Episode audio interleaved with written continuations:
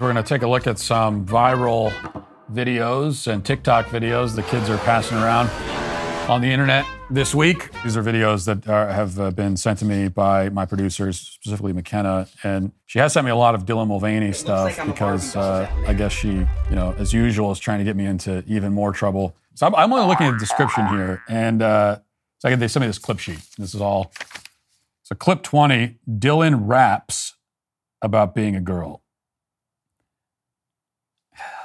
Okay, it's day 200 of being a girl, and I think we can agree that it's been a whirlwind. I have a tendency to overshare my life, and y'all are still watching. How cool is that? Once upon a time, I was a boy who had ADHD, and now I'm a girl who still has ADHD. I really like possums and Twilight and pretzels. I accidentally became an influencer. Now here we are.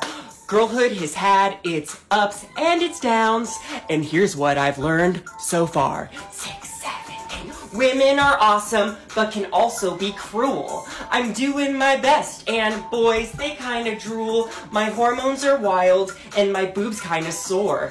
It's only day 200, we have so much more to experience together. We're just getting started. Thank you for being my friend. You're open hearted. I don't feel so alone. No more shame and carefree. Being a girl is awesome. Would you agree? Woohoo! Woohoo! Love ya! Why would you do that to me? Why would you do that to me? Uh, I, I think I've said all about this guy that needs to be said, or that can be said. I, I am interested in, uh, well, not really interested, but I'm slightly curious about. Uh, I like possums and pretzels, like the the two most random possible thing. Wait, first of all, you like possums? What does that mean? You know what? We're just gonna move on. So today was our first day back from spring break, and I told all my students that my pronouns are they, them, and that my honorific is mix.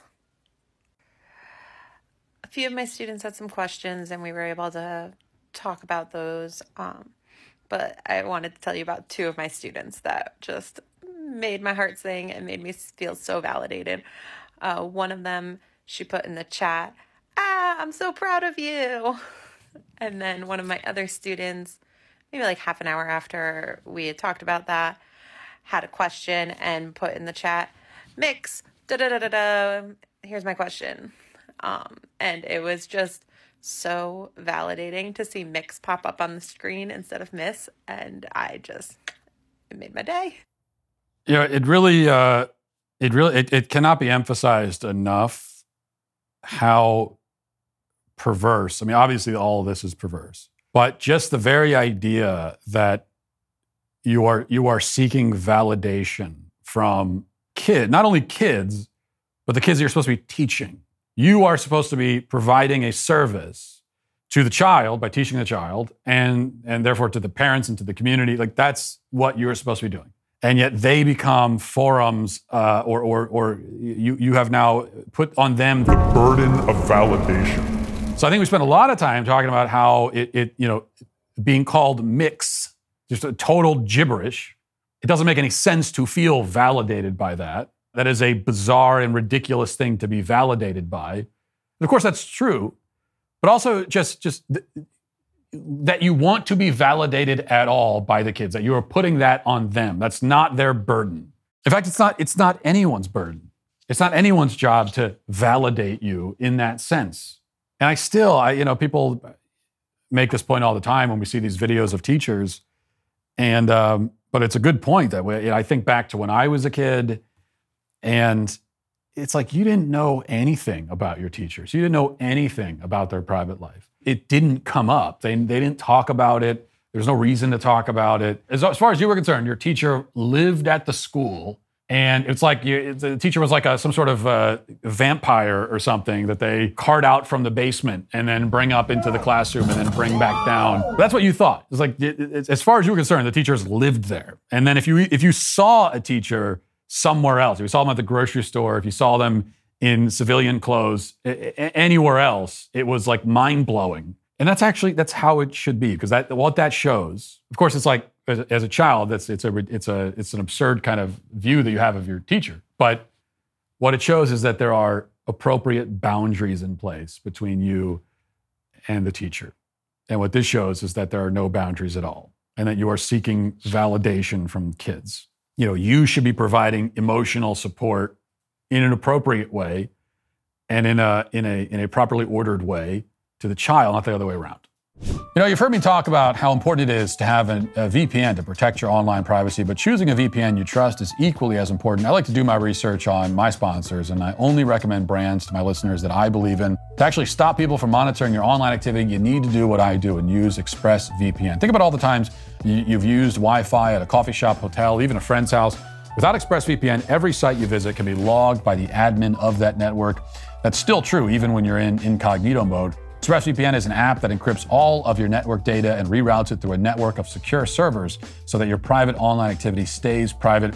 ExpressVPN works on all your devices. It's super easy to use. The app has one button, you tap it to connect, and your browsing activity is secure. Stop letting strangers invade your online privacy. Protect yourself at expressvpn.com slash walshyt. Use my link at expressvpn.com slash walshyt to get three extra months free.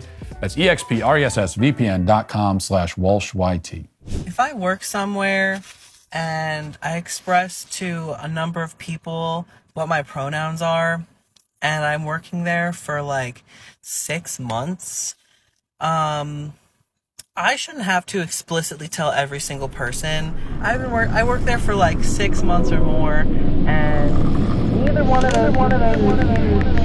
If you're talking about about Okay, so we have another person complaining about uh, being misgendered. This actually reminded me of a video that I had a couple days ago. We didn't get a chance to play. And so these two videos kind of tie together. They almost look like similar people, different hairstyle anyway. But here's another person complaining about being misgendered. And there's an important point to be made from this, but let's let's watch this first. You know what I don't get is why people still see me as a woman. What more could I be doing? I literally got my titties off.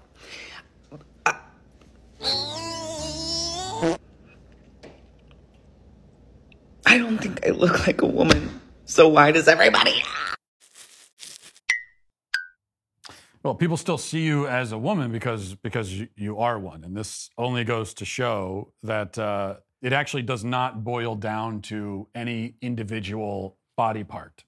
So that's that's what that that side accuses us of doing that. They they accuse us of just sort of like reducing people to their body parts and all of that. You know, so when you say that, well, a man has a penis, they say, well, it's, you're, it's, that's reductive to say that's all. that- But then, of course, the the irony and the self contradiction, as always, is that that's exactly what they do because they think, well, we'll remove a couple body parts or change some body parts, you know, and then you're you'll you not only will you look like the other sex, but you actually will be the other sex. We're the ones saying no, it doesn't work that way.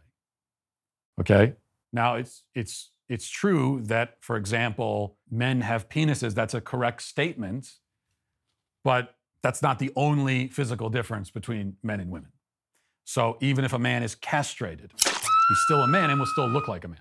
And the same is true for women also, because your your entire body is a woman, and uh, we can just see that. We can see that in the, the, your shoulders. We could see it in your facial structure. You know, you can see it in your hands. You can see. You see, it, it- it's your, your entire body. That's what it is, and you cannot escape it. And you shouldn't try to escape it.